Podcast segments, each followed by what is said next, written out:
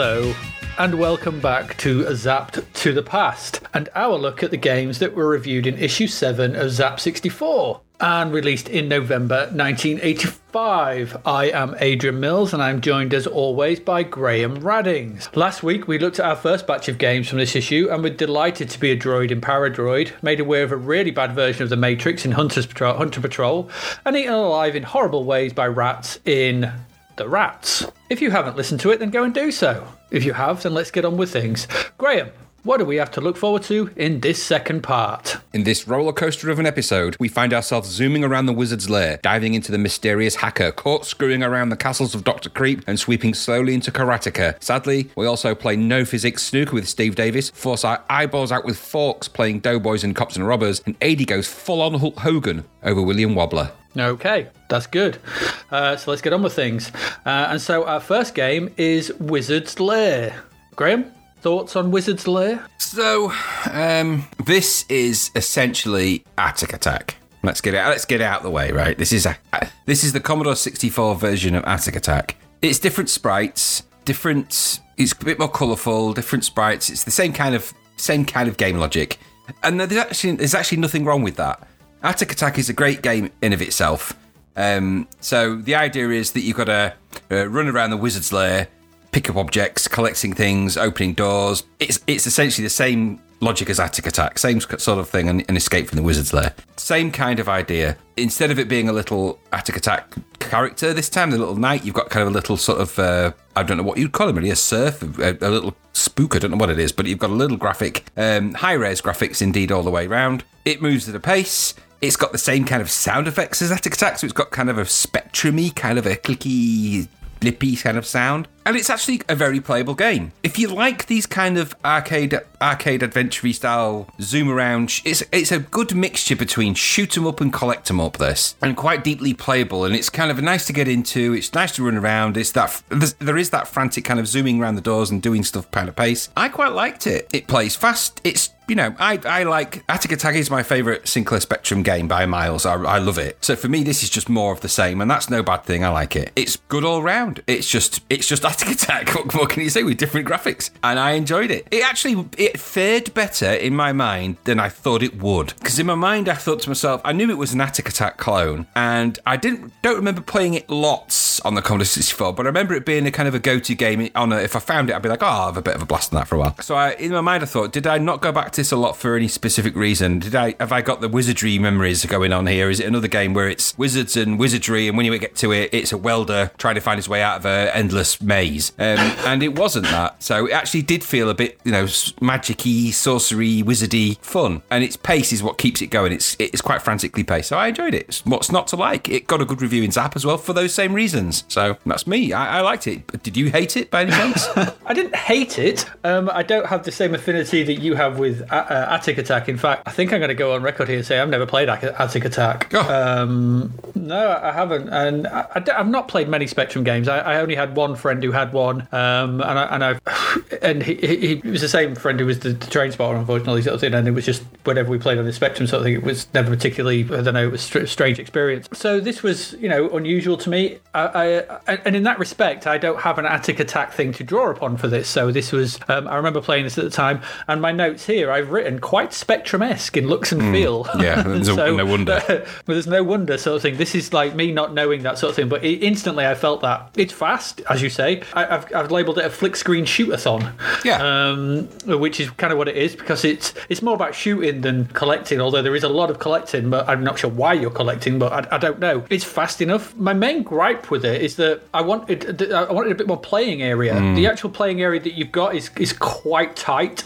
Yeah. Um, and obviously you can only fire in eight directions sort of thing but either a, a, bit more playing area or smaller enemies and main sprite would have been nicer. Yeah. Uh, just to give you a bit more space to, to play and dodge and move around and and you know because it moves very fast. And that's great. And and you know for these kind of games it's kind of what you want. And so i don't have a problem with this sort of thing. It just for me it felt a, a sort of an early precursor. It's, it's almost you know in, in some kind of way like it's like a, a derivative of what would lead to like twin stick shooters. Yes. Um, and you know like geometry wars and things getting games like that sort of thing because you could see this, give yourself another, give yourself another stick sort of thing, and you could make a great twin stick shooter out of this and would feel a lot better. In fact, something I've made myself sort of thing, or, or demoed and prototyped. So there's loads of stuff to do. There's loads of pickups. You pick up loads of weapons. There's all kinds of stuff. There's some kind of shop. You can trade stuff. There's weird stuff going on. There's health. There's there's there's sort of an ammo requirement because you run out of ammo. There's loads of different environments that I found and just charging around. But I absolutely had no clue what I was doing. I ran from screen to screen, from door to door, shooting stuff, picking stuff up, kept on going until I was dead. Yeah. And I had no idea to what, what I was supposed to be doing. Then it went, you have discovered 16% of the wizard's lair. I was like, "Uh, have I?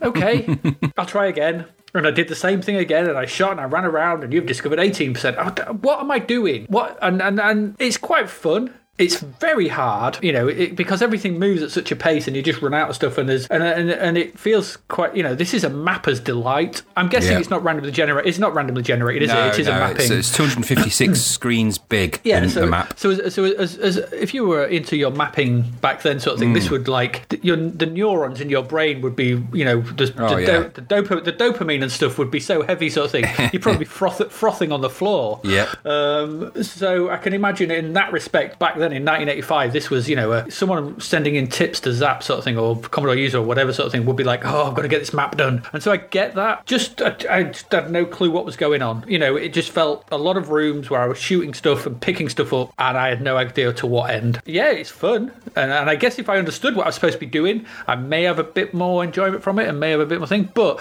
I don't think I could actually get, generate much strategy because it was just didn't feel like I could, I could actually strategize in any of the rooms because it was No. just full It's, on well, constantly. it- it's not a game of strategy. It is just it's a shoot 'em up with a bit of run around collecting and mapping thrown in. It is. It is. It's more of. I would say. I think it's more shoot 'em up than collect 'em up, really, because it is. And it operates. Um, the 256 rooms aren't in one big map. They're actually op- you operate on separate levels, so you can go up and down in sort of lifts. Yeah, I found I found a lift. Yeah, Yeah, they're kind of wardrobe lifts, really. But it's just the idea that it operate. It's trying to operate those things differently to Attic Attack, but there's no getting away from its influence. I mean, it's clear as a bell. It wears it very, very light and, and shiny on its sleeve. I think you're right about the plane area. It does feel a bit small. I think that's the playoff with the graphics being the sort of high resolution and color. The, the way they've colored them is that you, you know, if you have too much of those things on a Commodore 64, I think it might struggle. I don't know, but um, like you said, it's it's. Is it more? If you like shooters, are you going to get as enough out of it to be a shooter? Probably not. If you're like collecting and mapping games, well, as you say, you know, you're going to be sat there scribbling away with your notepad, you know, furiously Absolutely. noting the mapping and you know with 256 things to map you know i suspect in an issue's time there'll be some um, some map some sir mapalot will have done the whole thing and, and it'll be sent into zap in full color so i don't doubt that hey, it's enjoyable enough You've got you either Did you like ever- that kind of you- game or you don't i suppose As on a side note, did you ever map a game? Did you ever map anything? I didn't ever map a game, no, because I uh, never had enough time. I don't think to sit and patience to do it. I don't. I wouldn't like to say whether I'd started one, and I'm trying to think which games I might have started, and I'm wondering whether it was more Lucasfilm games where I started to sort of map out a little bit of where I was going, and sometimes in the Lucasfilm games, especially in things like um, Zak McKracken and in uh, Monkey Island, there was parts where you needed to sort of map out your routes a little bit. Maybe then, but I don't remember having big A4, you know, pieces of paper connected via sellotape with you know, hundreds of little map drawings on. I don't really know anyone that did. Did you know anyone that did that? Did you do that actually? Mm-hmm. Oh, you, you was a mapper. I did. I, uh, no, I only did it for one game, and then we'll cover that game as it will come along. Sort of thing, and that, that yeah, one screen. There you go, four bars. the easiest game I've ever mapped. Tapper Mapper. That's what they called me. it's written. It's written in graffiti around Grimsby Town. He's the Tapper Mapper. no one maps Tapper like him. no wonder your brother oh, was so good at it. He followed your map. He, he did sort of thing.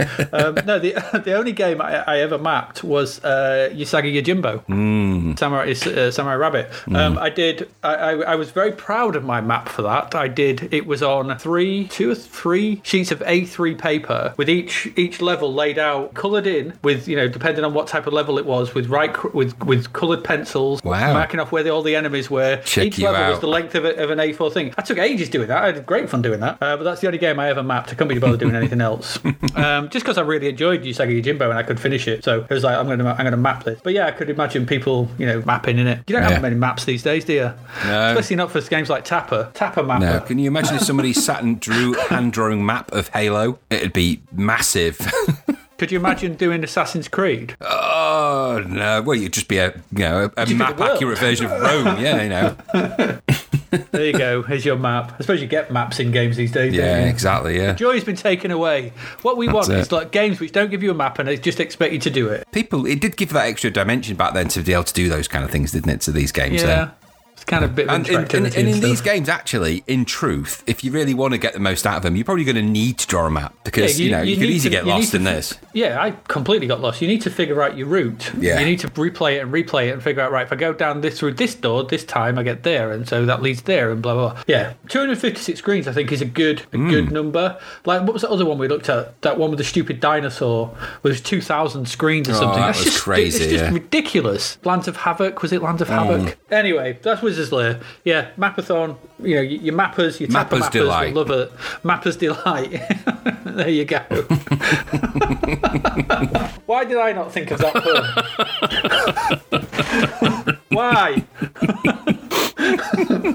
Why am I programmed to not come up with those puns? Oh. Anyway. anyway, Ma- Wizard's Lair, Mapper's Delight. Here we go. Right, cool. Uh, let's move on.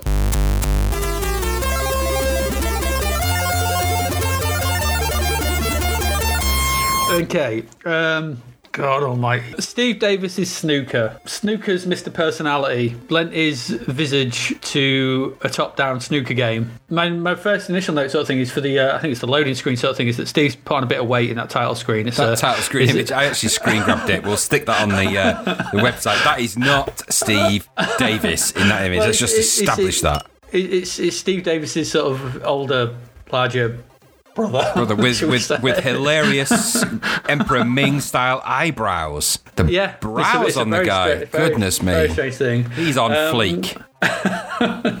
Don't say that. God damn you. oh, Live in the delight. now.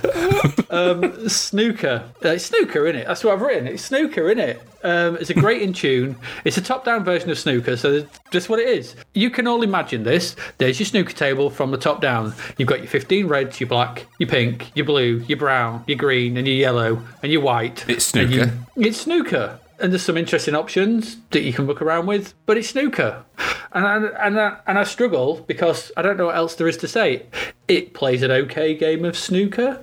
The you can put spin on stuff, and you can judge your power, and you can pop balls, and it's snooker. Yeah. what else is there? Well, What did you think? Did you enjoy it? It's No, decent. uh, I- it's not terrible. it, but it- it is crap. It is utter crap. I, I didn't think it was that bad. But it's just snooker. It's no, there's nothing wrong with snooker. Snooker's fine, but this isn't. This is a. This is full of pointless stupidity. This game. So take out. let's just take out the snooker part. Okay, the snooker snooker. So you know, let's not. Let's just take that out. The fact that you can edit the table to make it weird colours was stupid. The fact that you can have all these kind of bizarre physics tactics in there that make no difference because when you do hit the ball, you get this flickery representation of weightless ping pong balls flopping and pinging around. It played awfully. It just felt the Yeah. these balls had no weight. no, I'm not That's what asking. you want to hear. I'm not. I'm not asking for uh, much. But if you're gonna have a, if you're gonna make a game that's based around a physics, and let's be absolutely honest, snooker is a game of physics. Um, You need then weighty the balls, balls. you need weighty balls. The balls need to have some kind of inertia and gravity and weight and mass, and these don't. They just pop around like ping pong balls. Partly because I think they're made up of character graphics from the Commodore 64, so they're not. Yeah, It's not from a programming perspective, it's not the greatest way of doing it, but you don't have enough sprites to perhaps do it the way they wanted. Um, and so it just lacks the it lacks the physical representation of physics required to make it anything other than a quirky kind of floaty ball simulator with weird ways of making the the the, the, the snooker table funny colours. Um, and the music actually made me want to find and murder people. It's so drilling and grating and annoying. It's awful. Yes. So just they just could have taken that out completely. It would have. It just makes this already poor game annoying and poor. Um, so how it got seventy odd percent in, I don't know. I'm guessing just because there aren't many other snooker games. So if this is the the best of the crap, then at least give it 70% because I hate to think what a snooker game that's worse than this would get in, in there. It's just, you know what? Stop doing these snoops, these simulations that require complex physics on an 8 bit machine. Just stop. If you don't know how to program it, don't do it. Simple as that. So stop. And Steve Davis should have stepped in and gone, no, you know what? That is not how I play snooker. Stop this immediately. Well, I don't suppose he cared too much, sort of thing, because he was probably onto a nice bit of nice bit of lolly. Yeah, true. You true, know. I suppose. But you know, even even he would be like upset. Greg Gooch, like Ian Botham, like all Just these the people. name. Like They were big like, names, like, though. Like Tim Love, like Jonah Barrington Squash. Well, the thing know. is, there's uh, there's things that they could have added to this that they didn't. I mean, uh, you can you can move, you can set the table to play what. Well, physics would have been the key thing, but instead of that, you get change the the color of the table from green to blue. Move the balls around in quirky positions, and I'm guessing for some kind of trick shots that you can't actually do. I just don't see Steve Davis, you know, who at that time was famously, he's actually quite a funny guy, Steve Davis, and famously they kind of always painted him as having no personality when he was in things like um, Spitting Image and stuff. But the, Steve Davis is actually quite a funny guy, and um, so I imagine he probably looked at this and thought, "It's nothing like snooker, but just release it anyway." I don't know what game that is, and I'll agree it looks like snooker, but it ain't snooker. To be fair, it looks more like snooker than Ian Botham's cricket looked like cricket. Yeah, well, that's not saying Um, much, is it? Though that's that's that's that's, That's true. that is just comparing a, a turdy apple for a True. turdy pear. You know, it's just this. It's just not. They're not great simulations of their sports. And I No, think they're that, not. And, that, and that's what I mean. We went if we go right back to when we when we looked at um, on court tennis, and we that Hmm. was a bit slow, but at least it looked and felt like tennis, and it abided by the kind of tennis rules. So it's important that when you make these games, um, that they abide by and have a feel for the rules of the games that they're playing, or don't do them. That baseball game that we had didn't apply the baseball rules properly, so it was impossible. This applies no physics to a game that is principally about physics. So you know, you may as well just put it in space for all the difference it made. It, it- actually, then it would have made more sense because they would have been weightless. Here, they are weightless anyway, so it would have made sense in space. So this could have been Steve Davis's snooker simulation bracket space edition, and that would have made more sense for a game that requires no physics. But to be fair, there's nothing around the table apart from blackness. So It could be, yeah. Just you know, give the balls mass if you can, or don't don't avoid these kind of gravity mass-based physics games. Don't do them. Just avoid. Cricket's the same.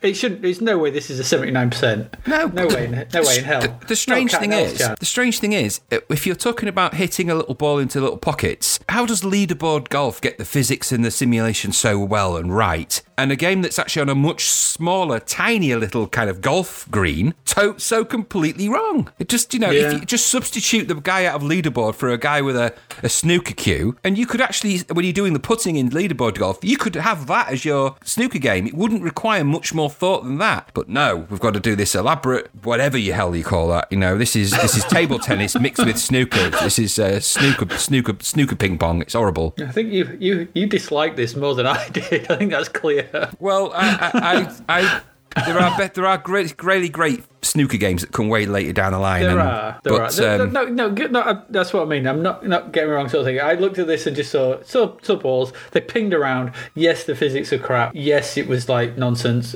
But and I hit something. I did pot something every now and again, and I was like, eh. But it's just. Uh, it's just it, it needed some weight to it.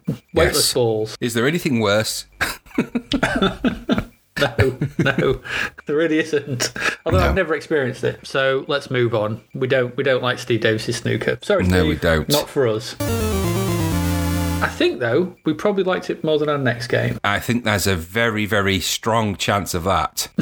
because our next game we've talked about the crapvert, which showed the the uh, joyous side of war, um, of World War One, Yeah. whatever it was, a few, a few few issues back. Doughboy. Yeah. This was nine ninety five. God's Oh sake. my goodness me. What a what a travesty! What a Go on. rip-off. Ha, ha, have at it. Go on, do it. Okay, single screen game. You're a soldier. There's trenches, there's mines, there's ladders, there's fuses, there's TNT to pick up, and there's enemies shooting at you. And the idea is to, I think, run around collecting things and blow stuff up and shoot stuff. Okay, that's it. It's all on one screen. And that is where the many, many, many, many problems begin. I'm not even going to labor, labor and go on about them all, but the game is just impossible to play because the enemies just simply kill you all the time. There's no way around it. The, They Yeah. have some kind of um, heat-seeking, and, and by the way, this wasn't available as I'm as far as I'm aware in World War One. heat, heat-seeking rocket rocket attack that fires and follows you around, so you can't really avoid it unless you dive in the trenches. If you, if that doesn't kill you, which it will repeatedly, the guy running around shooting at you will. The game's just impossible. It's no fun because it's impossible. You can't do anything, and because it can't do anything, it's kind of meaningless. The graphics are blodgy, badly drawn representations of something or other. It was just too hard, and because it was too hard, it wasn't enjoyable. Even if it was enjoyable, because it was there was something about it, the game itself is just crap. And for nine ninety five, a rip off and crap. Uh, so I'm yeah. afraid we've just stepped out of version one of the Matrix, and then all of a sudden the new version is just as bad. So we've got to reset that Matrix again because Doughboy exists. We're like, no, hang on a minute, how did this happen? the third version of the Matrix. Yeah. we, we created we created you running around in trenches. And I think if I was to say one thing about this, one final thing about this, it's that in amongst it, somewhere there is a game idea that could have worked in some capacity. And later down the line, Who Dares Wins 2, Commando, Rambo, that idea of a soul sprite trying to make the way through a military esque landscape being shot and Yeah. bombed, that does work. So that game idea, that, that idea of a game doing that does work. This one is not any of those things. It's nothing, it's not even the same league as any of those games. But the idea is there somewhere. It just got lost in this um, in this development somewhere along the line. Somebody just decided to put in a impossible to avoid heat seeking missile attack, which just made the game rendered the game completely pointless repeatedly, and it doesn't stand up to repeated plays because you know the same thing's going to happen every time. So It reminded me. Do you know what it reminded me of? In a sense of the way you moved from left to right, and there was a heat-seeking thing, and in a much more simpler representation. Do you remember Yar's Revenge? Mm. The Howard Warshaw Lincoln, whatever his name is, sort of Yeah. thing game from the Atari sort of thing. It reminded Yeah. me of that for some reason. But Yeah. Yar's Revenge, you know, for its time was a good, fun game. I used to really like Yeah. Yar's Revenge. This is garbage. not this though. Not this. No, this is no, not this version. No, no, no. Uh, I love Krusty. this is I've just written more 1984 garbage Yeah. across the battlefield from trench to trench, generally woeful in all departments. Yeah. This is what you know. Another one of the worst games we've played. This is just terrible. Yeah. Because at some point when you're designing these games and you go, oh, we've got this missile that's going to home in on you, and you play it and you go, oh, it's a bit hard, isn't it? And you go, yeah. And then someone goes, don't put it, and you go, I can't unprogram it. I don't know what's gone on. Yeah. And then you release it anyway. Someone releases it, and then it gets re-released, and it gets advertised and pushed out, and unsuspect. And it's, it, it's an insult. It's an insult to people who would actually, you know, who go and buy this stuff just because it's it's the worst kind of crap. It's just awful. Hmm. It it really did annoy me. It's another one of those games that annoyed me, sort of thing, with its general woeful gameplay mechanics that that don't actually work. If you can't actually get your, you know, if it doesn't work in, in a sense of allowing the player to play it and to complete it in a sense of that is enjoyable and not just uh, probably cheesing it and doing, then what's the what's the point? Yeah. This was a, a bad bad game. Yeah. And and Zap, you know, to, to be fair, they absolutely crucified it. They gave nineteen percent, and rightly so. This is garbage, and, and let's not spend more time on it because I don't think it deserves any more. No, don't no play more. Dough, don't play Doughboy. No boy. No, there no you go. boy. Yep, no boy. No boy.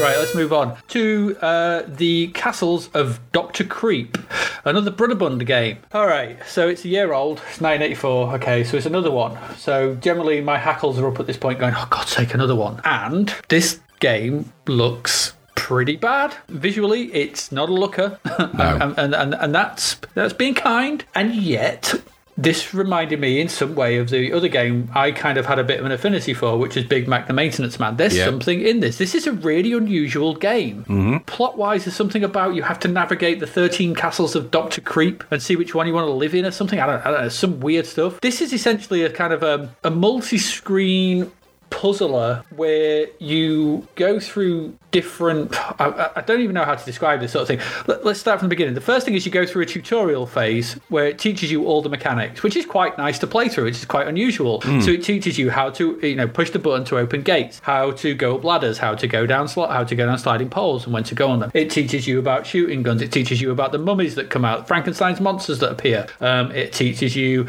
about the ray guns that will fire. It teaches you about teleportation devices. There are quite a lot of mechanics in this game all you know about. And essentially essentially each each screen is like a single screen puzzle that links to another screen view through its through it, these gates, which you have to open and work your way to. Because some gates are inaccessible. In fact, you can't fall off platforms, so you can't drop down. You have to work your way around them through these ladders and poles and drop around and move through move through different gates, which leads to another screen. All this is kind of like there's a kind of pseudo 3D effect to the platforms. Weirdly, they're kind of not quite flat in, in the sense it's not 2D full on, so it's a kind of sort of 2D-ish, 3D-ish look to them. A bit of depth to them. But you move on a 2D plane. Your sprite is just some little guy runs about. He's not particularly well animated. And yet, when you move to a different castle and you start to try and make your way through these rooms, it starts to draw you in because you're trying to work it out. Right, how do I get there? And you get you go through the wrong thing. You get instantly shot. You go back to the beginning. You try and work your way through. You go up this ladder. You go so you go down this pole. You run up there. You go down there. You go through this door. You work that out. You go through this teleporter and you're making your way around. And suddenly this this starts to really kind of open up. And as a as a puzzle flick screener, and the, the great thing is you're not collecting stuff, which is oh God said there's no there's no loads of enemies that are constantly moving randomly around the screen to just you know to annoy you sort of thing. This is simply you against the environment and trying to work out how to navigate it. And in that respect, it's quite decent. I was quite quite surprised because at first my first initial impression of it was, oh God, this doesn't look great. But the more I played it, the more I got into it, the more I enjoyed it and the more I, I, I, got going. My main beef with it was that death put you right back at the beginning mm. Of the of the thingy, and getting back to where you had died was quite the navigation feat. Sometimes trying to remember which ca- which ladders you'd gone down up through, which doors you'd been round was like oh sort of thing, and, and that's its main point. If you die, fair enough, just start me back at the st- start of that screen where I came in, so I can try and figure out and navigate through again. It's a strange game. It's a really really weird game. There's a lot of depth here. There's a lot to it, and I think if you really dig into this, you're gonna you're gonna quite enjoy yourself with it. But that putting you back to the beginning of the castle thing every time is was a real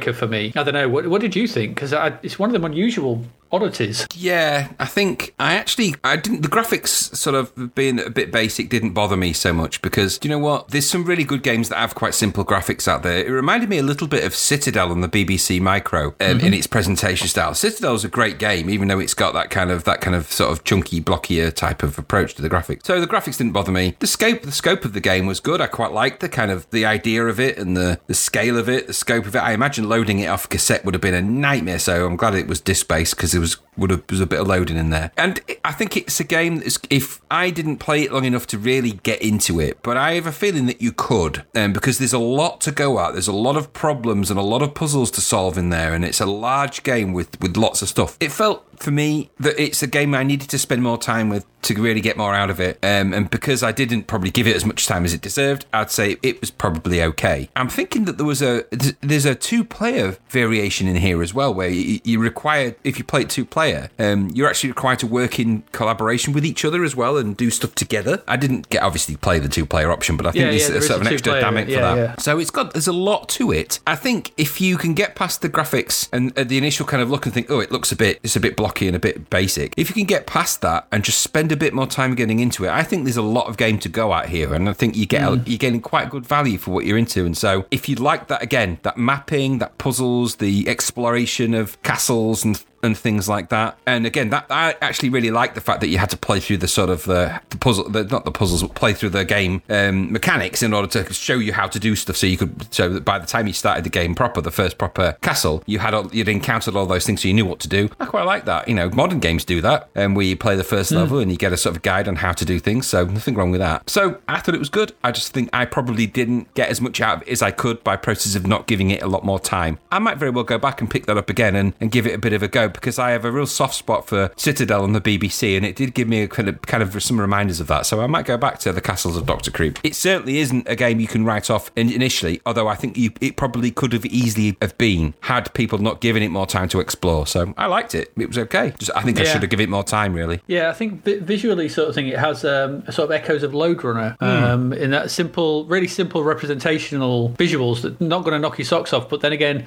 that's not what it's about. No. it's about this navigational puzzle puzzle based game, and, and and like I said, it was the thing which I liked most about it, and I said this earlier, sort of thing, is just not being plagued by millions of enemies. It, it's a it's a puzzle platformer, and it doesn't do the Jet Set Willy, you know, Monty Mole, Brian Bloodaxe thing where it just throws enemies floating around because that's the thing you do because players have no at this time sort of thing have no sort of ability to keep their attention span under Yeah. whatever sort of you know, and that that that is what I liked about it. It's there's a sort of um, sparsity to it that is quite interesting, and, and similar. It's like I said, similar to Lode Runner. Lode Runner is just bricks and running around and, and ladders. There's similar similar to that. You know, obviously in Lode Runner you're being chased, and that, that. But this is not about that. This is a navigational puzzle game, and it, it- yeah, it wasn't what I was expecting. That's for sure. No. um, and, and was a pleasant was a pleasant a pleasant surprise. After Doughboy, anything would be. well, that is true actually, but we don't get many of those pleasant surprises No. um, of, of games we don't really know about, and then sort of we play and go, hey, uh, this is all right. And to be fair, you know, in, in amongst these things, and we can talk about review scores and things like that, and the way you look at it, sort of thing. Steve Davis' snooker got seventy nine percent, and this got sixty five. It's just, it's wrong.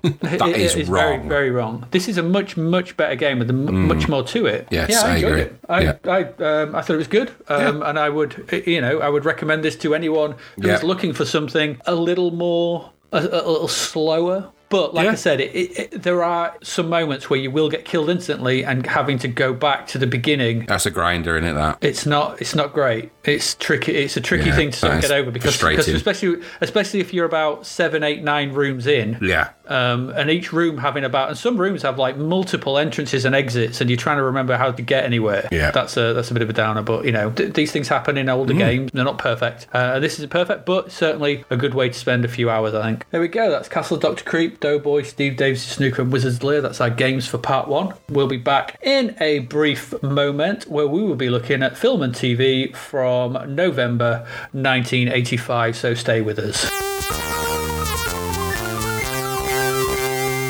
Okay, welcome back. So, November 1985, films and TV. God's sake, why are we covering TV? I don't know. There's not much in the TV world at this point that I could find. Bulman hasn't returned, has he?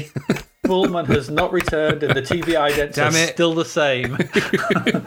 um, however, on the 14th of November, there was a special edition of Tomorrow's World, which examined how effective the proposed Strategic Defense Initiative, Star Wars, might be at destroying any nuclear weapons launched at the United States. The 1980s were obsessed with nuclear weapons.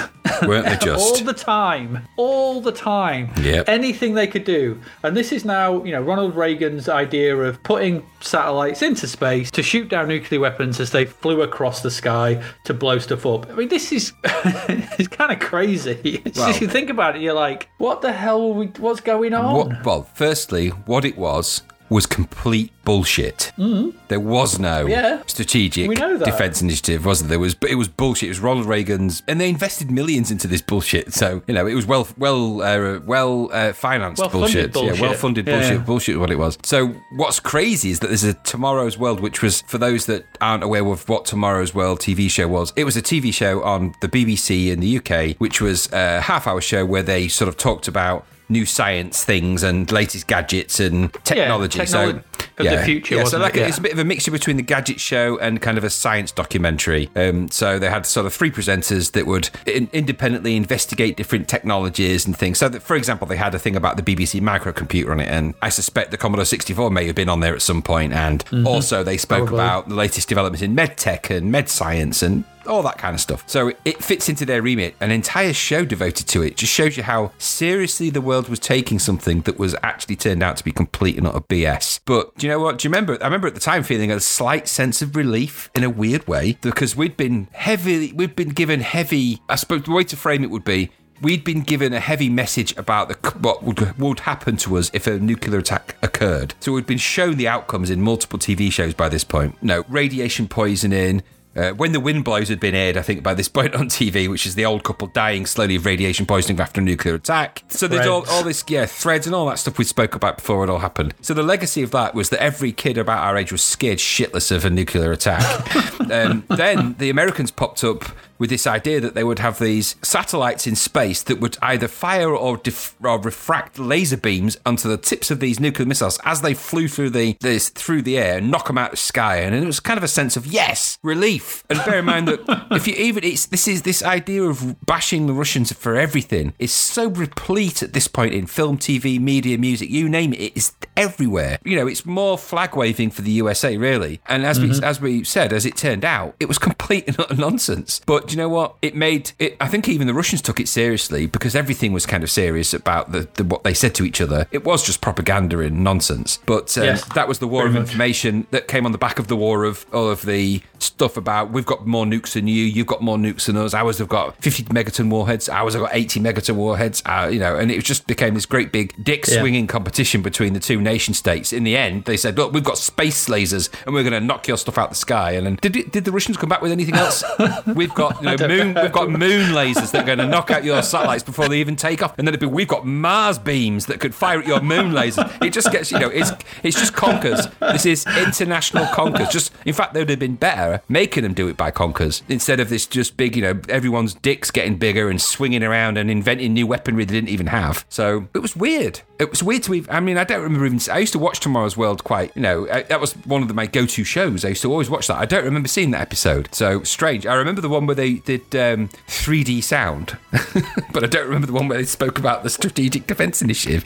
I'm, I'm going to have to YouTube that. I think. It was just like you said, sort of thing, a huge game of conkers, and was reflected, ironically, sort of thing, in the uh, album we spoke about in in Rush's song uh, Manhattan Project," which was all about the uh, Manhattan Project, which is about the nuclear war. There's a great line in that sort of thing: a, a scientist pacing the floor in each nation, always eager to explore, to build the best big stick, to turn the winning trick. Yeah. Um, which I think is quite a nice lyric, sort of thing that you know scientists do. You know this this race to be the one who could build the biggest thing, and you know, an Oppen- Oppenheimer's great quote: "I've become death," and all that sort of stuff. Well, it was it, it was actually this. It was the Strategic Defense Initiative, wasn't it? It was the SDI, but it was nicknamed Star Wars because it's you know because it was kind of cool to make it sound like Star Wars, right? Well, when that was the thing, this was this was. I mean, you got space lasers on the back of Return of the Jedi. You got the Death Star and everything like that. It was all. It was, there was this nonsense of going on. This kind of science fiction, science fact, science nonsense.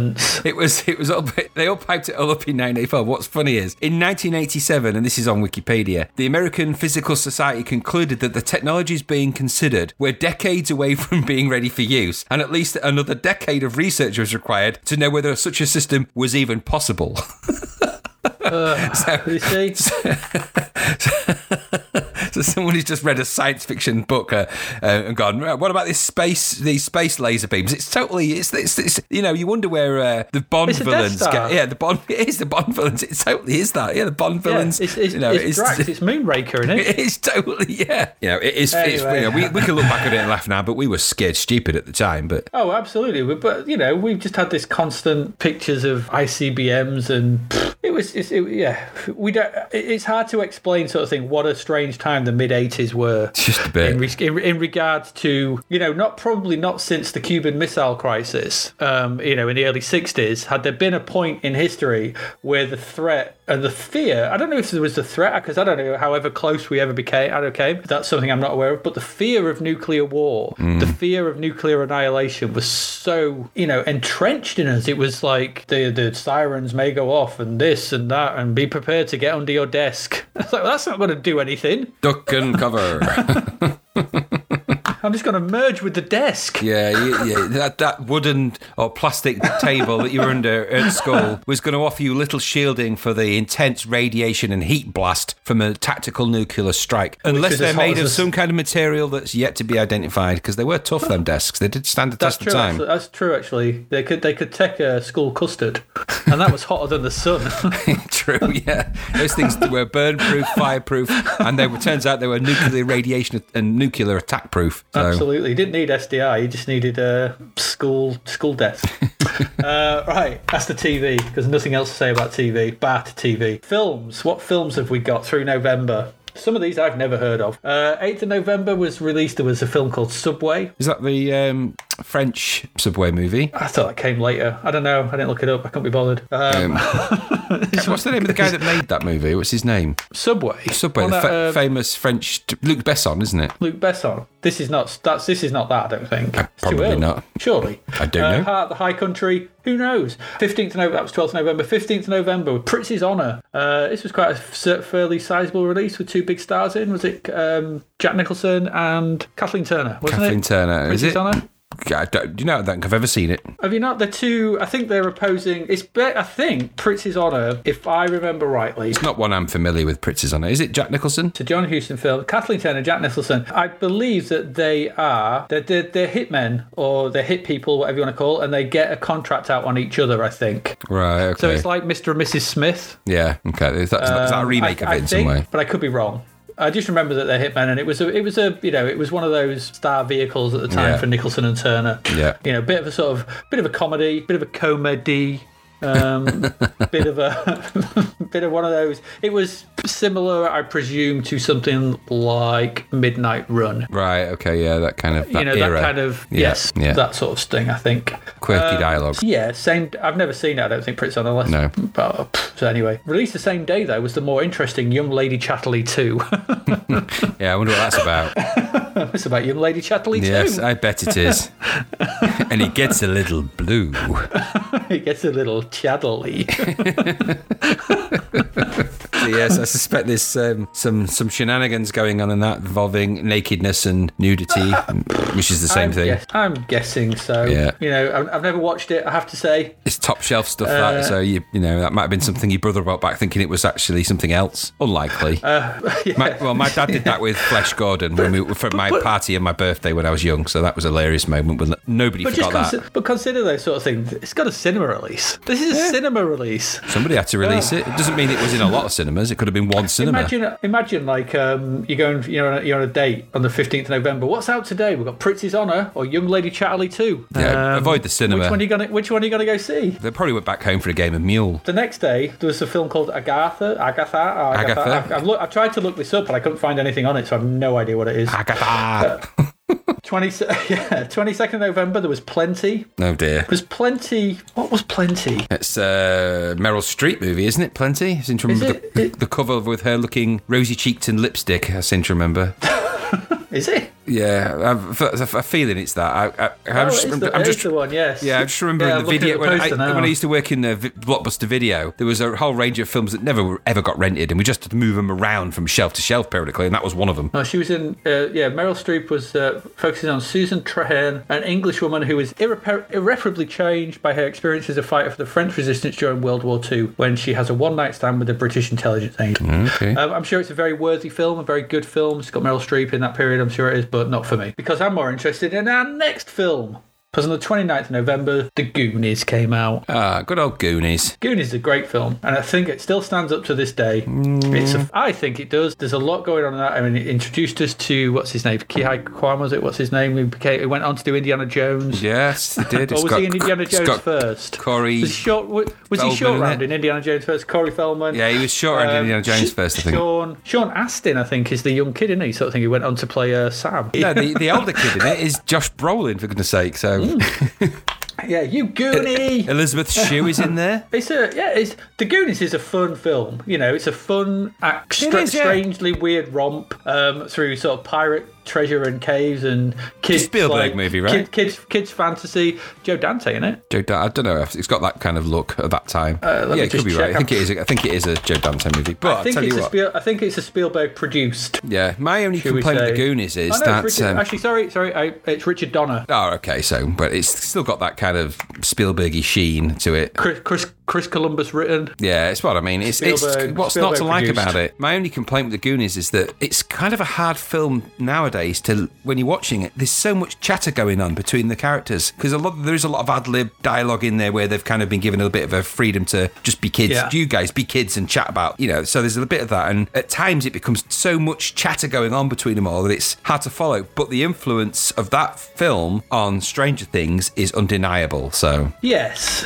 yeah, I think I think you're, you're probably right there. But I, I really like the Goonies. It's a, it's really good fun, and the game wasn't bad. So The game's quite interesting. I think, have we come across the game? Has it already? No, we haven't uh, hit I, yet, have we? Played. It's one of the only games I played on the Atari 800 XL before I played on the Commodore 64. So, and it was good on the Atari 800 XL. Yeah, it's good on the 64 as well, I think. Took forever to load, 64 like, but- Yeah, it's all right. Uh, Yeah, the, I think the Goonies is, is rightly lauded as one of those mid 80s cinema classics. I think it's up there with, you know, your Gremlins, your Ghostbusters. It's all your G's, isn't it? Your Yeah. Ghostbusters, your, it's your triple G. Triple Goonies, G. Gremlins, and Ghostbusters. There it from is. 1985. It's, it's, a, it's a good film. Yeah. Um, released the same day was Santa Claus the movie. If you like Santa Claus movies, you're going to like it, right? Christmas movies, what's not to like? This, this was the one with uh, Dudley Moore. yeah, it's, it's not terrible. No, as Christmas movies go, it's not a bad Christmas movie. I quite like it for that. All Christmas movies have been superseded by the Kurt Russell version of Father Christmas for me now, anyway. But that said, uh, it is what it is. If you're a eight-year-old kid who believes in Father Christmas, there's a lot to like in Santa Claus the movie. You know, big I- giant I- toy shops and elves and all sorts of magical stuff. Yeah, I, I, I think uh, seeing is believing is the tagline for this. Yeah, exactly. Uh,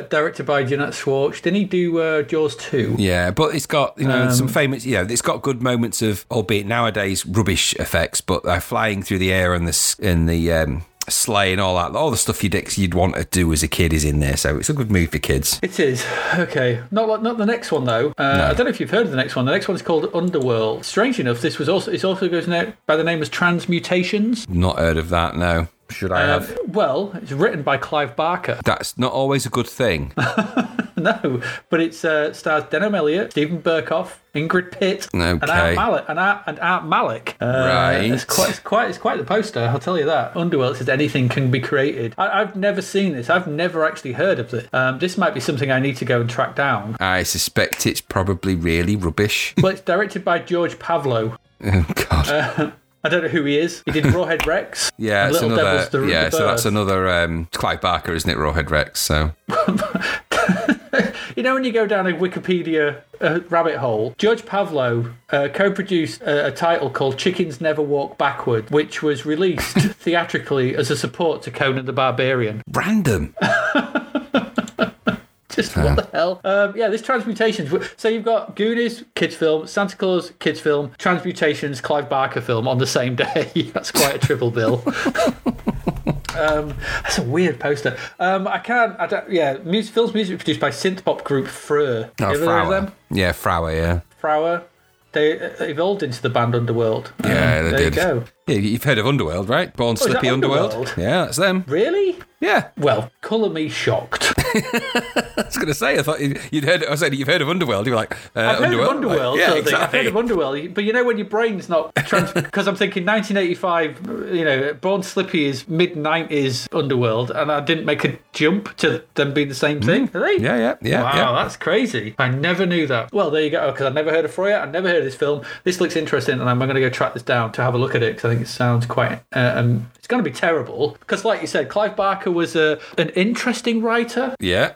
Um, I think his books were much better than his film. Did you Yes. read many of his books? Um, I read Weaveworld and another one, which is less memorable. Do you read any? Do you read any of the books of Blood? Uh, no, I was. I got quite into the comic books. Of, There was the Damnation Cli- game, there was Night- Hellraiser. Nightbreed. Was it no, Nightbreed no. read? I think Underworld's the only one I read. Um, I want. It was a. What's the compilation Weave one where there was the, Weaveworld? Sorry, I read. And then what's what was the compilation one with other where they've got different stuff, Hellbound Hearts in it and stuff like that. What, was that one? Books of Blood. Yes, I, I, I don't think I read think the there whole was- book, but I read. No, I think there was. I think there was six of them. There was Yeah. six or seven books of Blood. They were good. Yeah, yeah. He was so- an interesting writer, Clive Barker, sort of thing, with a really sort of um, uh, yeah, an unusual viewpoint, sort of thing. But like we, we spoke earlier on, it's weirdly sort of thing. Present with uh, we spoke about James Herbert and Shaun Hutson, Ramsey Campbell, and all that. And Clive Barker was a kind of um, a sort of uh, offshoot, sort of an alternative to to those kind of things. Much more, um, uh, I don't know, much more in sort of sort of sadomasochistic stuff and things like that. And there's a lot of kind of weird stuff going on. This Yeah. film looks interesting. But anyway, so November, so you you, you could go watch Subway or You could watch uh, Star Vehicle, Prizzi's Honor, or you know, titillate yourself with Young Lady Chatterley 2. You could uh, have a worthy film with plenty kids films coming up to Christmas with the Goonies and Santa Claus, or watch Clive Barker's Underworld. Films were odd in November Just 1985, and throughout in, in the middle of all that, you could laugh at the nonsense of the Strategic Defence Initiative. Yeah, don't waste your time with that. No. So there you go. There's your uh, there's your films and TV for uh, November 1985. Uh, we'll be back in a moment with the last set of games uh, from this issue, uh, rounding up with crapverts, games we haven't covered as well, just sort of mention them and why we haven't covered them, and tell you what we're coming up next week. So stay with us. All right, welcome back to our last series of games um, for November 1985. So we've got four left, and the first of those four is Activision. I think it's Activision's Activision's Hacker. Now this is an interesting game, an ingenious game I've written here. It starts off with so you, you play a hacker in some kind of description, and it's not quite clear what it is. This game does a lot to hide it hide itself behind a sort of subterfuge and uh, and and it doesn't I don't know there's a there's a lot going on in this game sort of thing but it, you have to actually piece it together and find out what's going on. The game starts with a log on screen a really simple sort of thing. It just says uh, enter log on and password. You have to log in and enter the password and and you fail it and then this it kind of the the system kind of corrupts and, and you get in anyway. And then you have this you have to identify these various parts on this graphic representation of a, some kind of robot with wheels thing. Um, and once you get all those right in, in order you move into the game itself. And so this game itself is a there's a you get told you're there's some kind of uh, you're hacking into or you're part of the magma corporation and you get all these memos about something's gone wrong with the the magma corp and the, some of the stuff that's gone on, and you've got to make you, you make your way around the world on these underground tunnels. And when you get to places, you can go up to the surface, and then you meet these spies, and it tells you you've got to work out, you've got to offer these spies stuff and find yeah, find some spies will have certain things you can offer them money for. And when you get objects, you can take the objects, and then some other spies will look for them, and you can in different places. They'll speak to you in different languages. At one point, I went to Egypt, and the Egyptian spy just kept asking me loads of questions in Egyptian, and I had no idea what he wanted because I don't understand Egyptian. But there was no translation, and I just had to try and figure it out myself, um, which I couldn't. So I just went back underground and then went to London. Tried to offer the, the London guy some money, and he was like, "What? I don't want that." The graphics are, are weird. They're sort of very quite representational. They're, they're odd. It's it's an it's an odd game, uh, and again, unlike anything else, kind of similar in tone and style to something like Fourth Protocol and The Rat. It's a different type of game. This it's cerebral um, is the word I'd use, and it's it's all hidden. It's all you. It's a, a real find the stuff. You know, you got to find out what's going on here and what's happening and, and why it's happening and who's doing what and what the whole point of this is. Yeah, I, I don't know. I I couldn't get far into it because I, I just I, I, don't know. I find it a, a, touch impenetrable. But I can imagine that once this like like the fourth protocol, once this starts to unravel and you start to get from moment to moment and start to we are one thing leads to another, that sort of drip feed of information starts to open up around you. I imagine this could be really quite um quite intriguing and, and quite moorish and quite would really drag you in. Um, at this stage, I would need more time with it to really dig into it. Um, and I think I might do. This is a game I feel like I'm actually going to go back to. Uh, because I feel that there's quite something quite interesting here. I, but at this stage, I, I, would recommend it because I think it's really different and I think it's really unusual. Um, I don't know. What did, what did you think? It's a, it's a hard one to describe. It is. Um, I think it's really intriguing. This game. It came with no instructions back in the day, so yeah. didn't didn't have any instructions. So you had to figure it out. So it, literally, the game started, and you know you've and and because they did that on purpose, because they wanted you to get the feeling that you were hacking into things. Yes, and exactly. So yeah. the idea you've got to hack your way through it. So I really liked it. Um, I sort of got past the robot part and got made my way through to the um, the sort of the remote unit thing that you're controlling. By that point, you know Um, you're then given the information about the spies that have stolen the document and you've got to try and find the pieces of it and, and sort of that they're scattered around the world and you know so you've got to sort of negotiate your money and find your way around and do all of those things. And i like you i felt that um, i needed to spend a bit more time with it to really get into it because it, it, it kind of hooked me in and i didn't expect it to at all. So i was mm. expecting it to be this endless texty boring thing and i was thinking oh you know what? I, I for the same reasons i didn't quite get into the fourth protocol this is going to block me at the gates. But in a way, it just kind of the presentation was kind of nice. It was nippy. It had a, it just had some nice little touches here and there that kept me kind of engaged and intrigued, intrigued enough to want to know more. And as I sort of dived in and did a bit, tried to do a little bit more and try and piece some things together, um, I could start to feel the hooks starting to you know, dig their way in. And funnily enough, this game completely bypassed me back in 1985. I just didn't bother with it. I wasn't into, oddly, as it turns out, as my later career would uh, would become.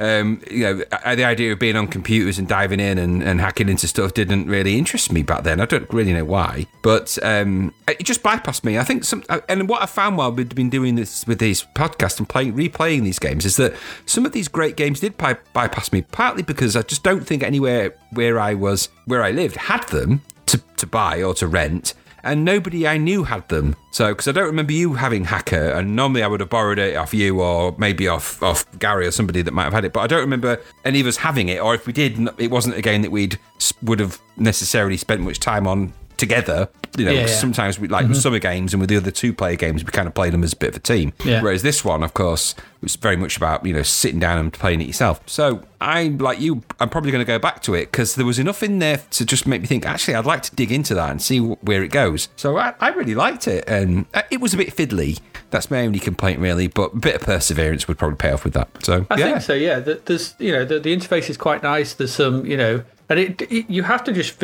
I like the fact that there's no interface. You just have to figure it Hmm. out. But even having to figure it out, it's quite intuitive. Yeah, yeah, yeah. Um, you know, you know. The, you've got that list of commands in the main screen. Once you get to the main screen, you've got that list of commands, and it's just basically the keyboard. You know, the first letter of the word makes you do them. So you go up, you go down, whatever. Um, I like. I, I, it made me laugh the first time, sort of thing. But I really like the almost this sort of almost like a sort of 1940s style representation of the spies when they come and talk to you. It's like this black silhouettes with like a trench coat and just a pair of eyes, and it's all black and just a hat, and they come sort of sidling up to you outside the Houses of Parliament or something and talk. I thought that was quite quite. fu- I thought it was quite funny, but also just fitted the game. You know, this kind of clandestine, you know, world of, of spies and hacking and, and making your way around stuff and trying to figure out what this was all about and what was going on. There's, there's a there's a lot to this game, and there's a there's a there's a again again it's one of those games that's been well thought through. yeah, yeah. Um, like like we said about Paradroid, Yeah. There's a there's a there's a there's a there's a central conceit here. It's like we're going to tell this mystery. You're going to have to uncover it. It's a, you know to, it's a kind of an adventure game in a sense, Hmm. but you're going to have to uh, uncover this story uh, piece by piece by doing certain things. And you know there are games like that still made to this day where you're trying to figure out what the hell is going on. Yeah. Um, and, and this is a really good early example of those, especially in a, in a graphic graphical adventure style where you know everything is you know not just typing in text and stuff like that this is you know utilizing again building on things that things like you know shadowfire and as someone actually mentioned before uh, on our twitter feed about max headroom was an early example of an icon driven game I, I don't really remember max headroom myself I don't remember much about the- that. these sort of series of you know icon driven joystick with bit of keyboard interface but but not just arcade adventures but again showing what a C64 could do in comparison to an arcade or you know a console that there was more to it than that. There was more interface. You had more options. Um, obviously there were PCs around to probably doing these sort of things as well but with the Commodore 64 being somewhere in the in the middle of this sort of part console part computer thing you know what it, what it is really I don't know it, it showed that these kind of games could really work on it. And when they were done this well and this interestingly there's a real there's a real sense that you've got a there's, there's a world here that's just waiting for you to dig into. And yeah like you said you know the world of if you think about um 1985 on the back of films like um let's say war games um and that, and that kind of clandestine you know kids hacking into sh- you know stuff Yeah, yeah. um, which is what that was sort of thing. This felt like a you know a, it had probably been had born from those kind of like that's that's a decent idea. Let's make that Yeah. into a game, but build around it and build an interesting story, conspiracy, world-ending stuff or whatever. I, don't- I don't know because I don't know what the story is yet. So I, I think it's good. I really enjoyed this. Yeah, yeah, good. Um, the mysterious Magma Corporation will be knocking on your door in about five minutes. Um, so I would uh, just be uh, make sure you uh, give them a fake name. you know, we know What too will I- much. I'm I'm gonna call myself Peter Devereaux. Peter Devereaux. Yes, I'll be uh, Hensley Darvish. Shall be my name. Ainsley Jarvis. it's Ainsley Jarvis. Ainsley Ainsley Jarvis. Hello. I'm, gonna, I'm not going to tell people what that quote is from. Hopefully, some people will get that. Yeah, they will. I'm sure they will. Um, so yeah, Hacker. We like Hacker. It was good. Uh, yeah. Interesting. Interesting. Interesting Yeah, game. Go and dive into it. See how far you get.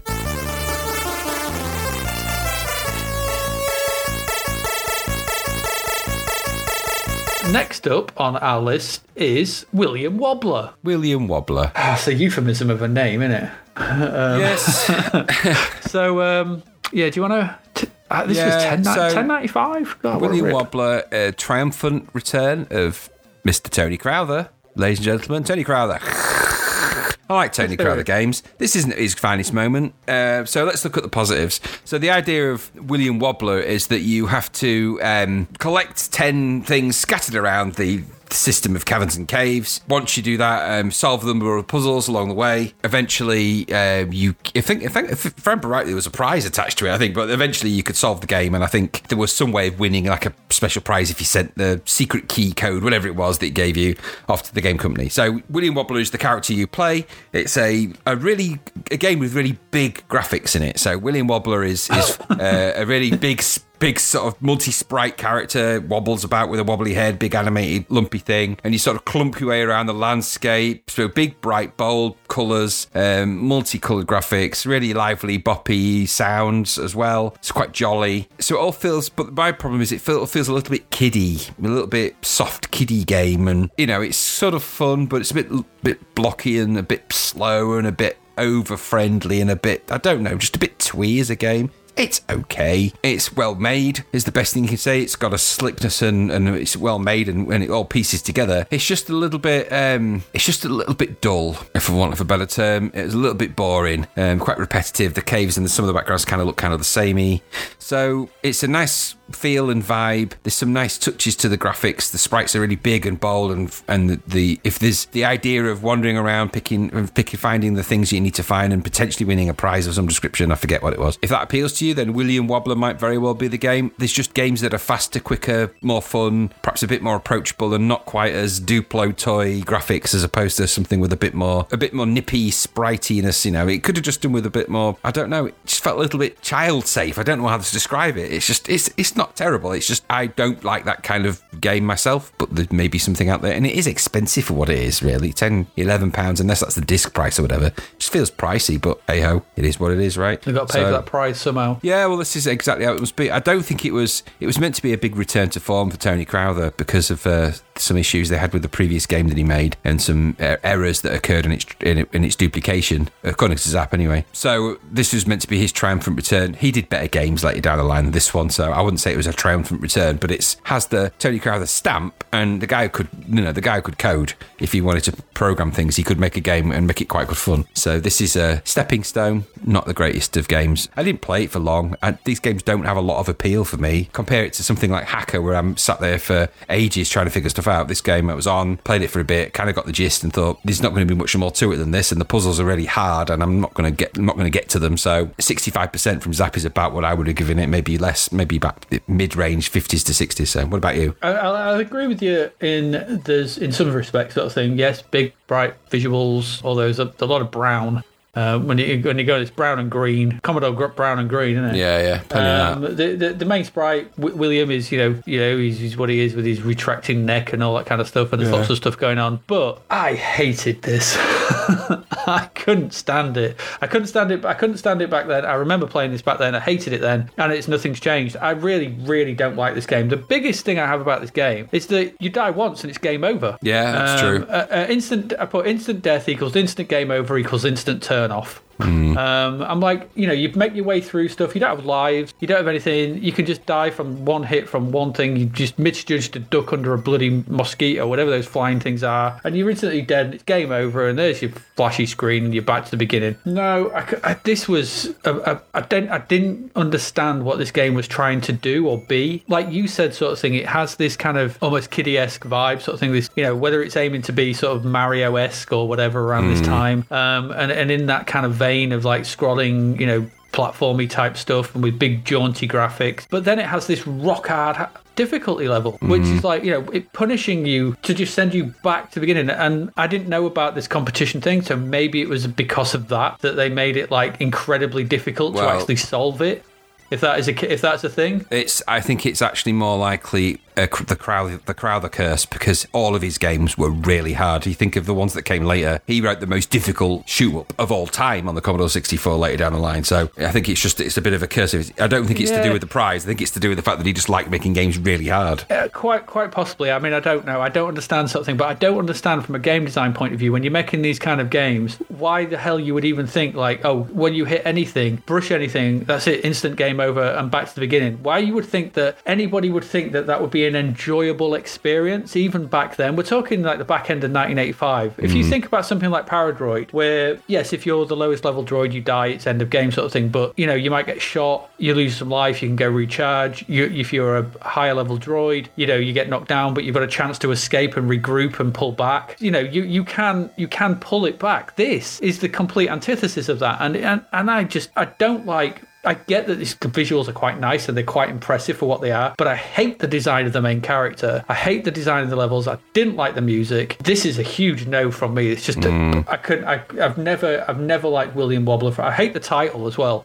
There's nothing about this thing that I actually like um, to a, to a great degree. Kiddie game, really, which is rock hard. By the way, the game I was trying to remember the name of from Tony Crowther and prepare yourself because it will make you shudder when you think how hard this game was. Was Phobia?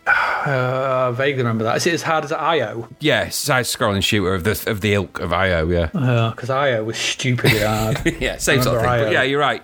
Big wobbly, graphic-y, blocky nonsense, four color nonsense. Ugh. I think it's another one of those things, sort of thing, which is kind of you know looks good in stills. Yeah. Because you're thinking, oh, that's quite impressive, sort of thing. But to play is like, God, awful. Yeah. no, not for me. I'm, I'm not. Nothing's changed in that. I just really, really didn't like it. I'm, I'm sorry if people do sort of thing, but people when people finally listen to episode zero sort of thing, we've we said we said a bit in there about Minter because we've not really had any Jeff Minter stuff to sort of look at recently, sort of thing. But there's a, there's some programmers, sure, they're nice guys and lovely things, sort of thing, but I just don't get on with the games.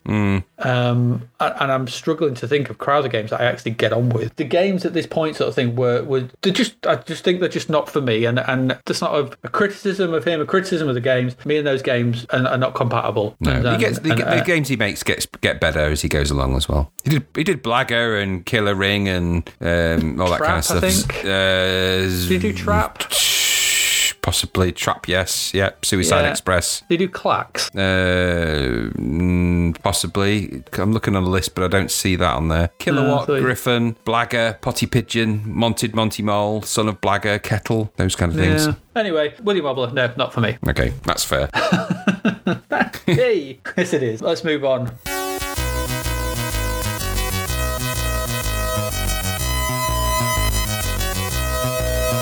I would rather play William Wobbler than this next game. Goodness me. Our next game is it was two pound ninety nine, and you may think, yeah, what can be so bad for two pound ninety nine? This got nine percent in the magazine, um, and yeah, that is that is nine. Didn't even get to double figures. This is cops and robbers. this would have looked out of place on a Vic twenty. Yeah, it was Um, shocking. This look this looked like a Vic 20 game. For those who've listened to us, and, and, and we've had sort of instances of, of some issue sort of thing, where I have inadvertently put the wrong. the wrong ROM in the in, in the um, in the save file for, for, for Graham to play because I, I take responsibility for that. And sometimes I've put the wrong. You know, s- s- there are multiple games with the same title and I don't check. I still don't forgive you me. for making me play Ransom Ransom chicken chase and Chicken um, Chase. thinking some things like that, and to you know, Graham plays them and thinks this looks awful. It's like, yeah, it's the wrong game. I do apologise for that. And at first, when I bo- booted up, so I've taken to actually checking. When I booted up Cops and Robbers, I thought, oh. Is this the wrong ROM? Is this the wrong? is this the wrong thing? Is I this like time some- travelled? is this some 1982 thing um, or some Vic 20 thing? No, no, no, no, no. This was the right thing. It's so hard to describe a, a game of this ilk sort of thing because it's it's a it's a multi-screen. It's not it's flick screen clicked on, but you are a, you are a robber and you have to proceed through like a little maze type screen. It takes up the full screen. There is a policeman moving around this maze. Will come after you. You can shoot them and get points instantly. This is a you know, it's not spreading the greatest measure. There is a helicopter that flies around as well that will, if it hits you, will kill you. So it's flying very low. If you make it, so there are some entrances into a, I think, are a museum where there are diamonds. You make it into the museum.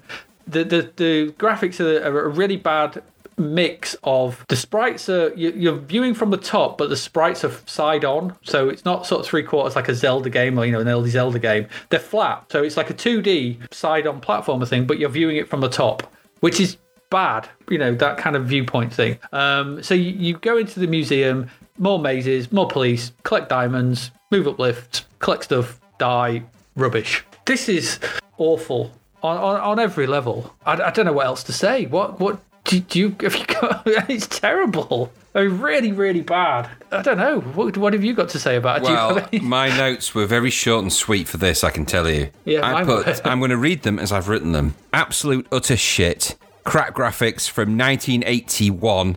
Shit sound and awful, bloody, bloody awful crap. Make it stop. My eyes, oh my god, my eyes. and that was my statement, and I stand by it. I have nothing to say that's anything other than I completely agree with Zap's um, estimation, which is that it's the worst program we've seen on the 64. That was their summary for the overall. Yeah, so, and I agree was. with them. It's just crap. And to think that this is released at this time, there's no excuse for that. We've seen this kind of thing before. I suspect this was written ages ago and somebody found it somewhere. It's just rubbish. And I didn't waste a lot of time with it. As soon as it loaded, I was like, good lord, this is, you know. Has he sent me the wrong Rob Well, again? I, I- yeah, as it, I did for a minute. I thought, is this the wrong game? And no, have I loaded the right thing? Uh, have I time traveled or something? Because or have I woken up in an alternate reality? And this is this, you know, and this these are good games. No, it's just it was just rubbish, and I'm, I gave it no more time than it deserved, which was No. all of less than. For, no, I gave it a second for every percent of its overall score. I think.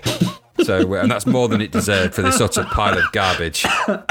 yeah, really, really bad. The only robbing Really going on is that people paid over nearly three pound for that. That's the robbers. They should have called the cops when they f loaded that up. We weren't particularly positive about it. We, we thought it was all right, sort of thing. But you could go get finders keepers for quid cheaper. Absolutely, it's much better. And There's of- Kickstart. you know, you, get save your money. Kickstart. You could Save get. Kickstart. Yeah, absolutely. Just or don't buy a game at all. Save that money. Go and buy yourself a can of Coke, some chocolate, some clat, some You could- sweets. You could get a lot of stuff for three quid back in 1985. Exactly. But again, Cans this of is Coke were like 20p, 10, 15p. this has all the hallmarks of your, your oh look what your auntie's bought you for Christmas. Oh, it's, it's cops and robbers. I know you like cops and robber games because I've seen you watching um, Hunter on TV, and I've seen you watching them cop shows. And this is cops and robbers, and then you load it, and you have to do that fake kind of. Is, what do you think to it? Is it good fun? Uh, yeah, it's Yeah. great. Yeah, I'm, Yeah.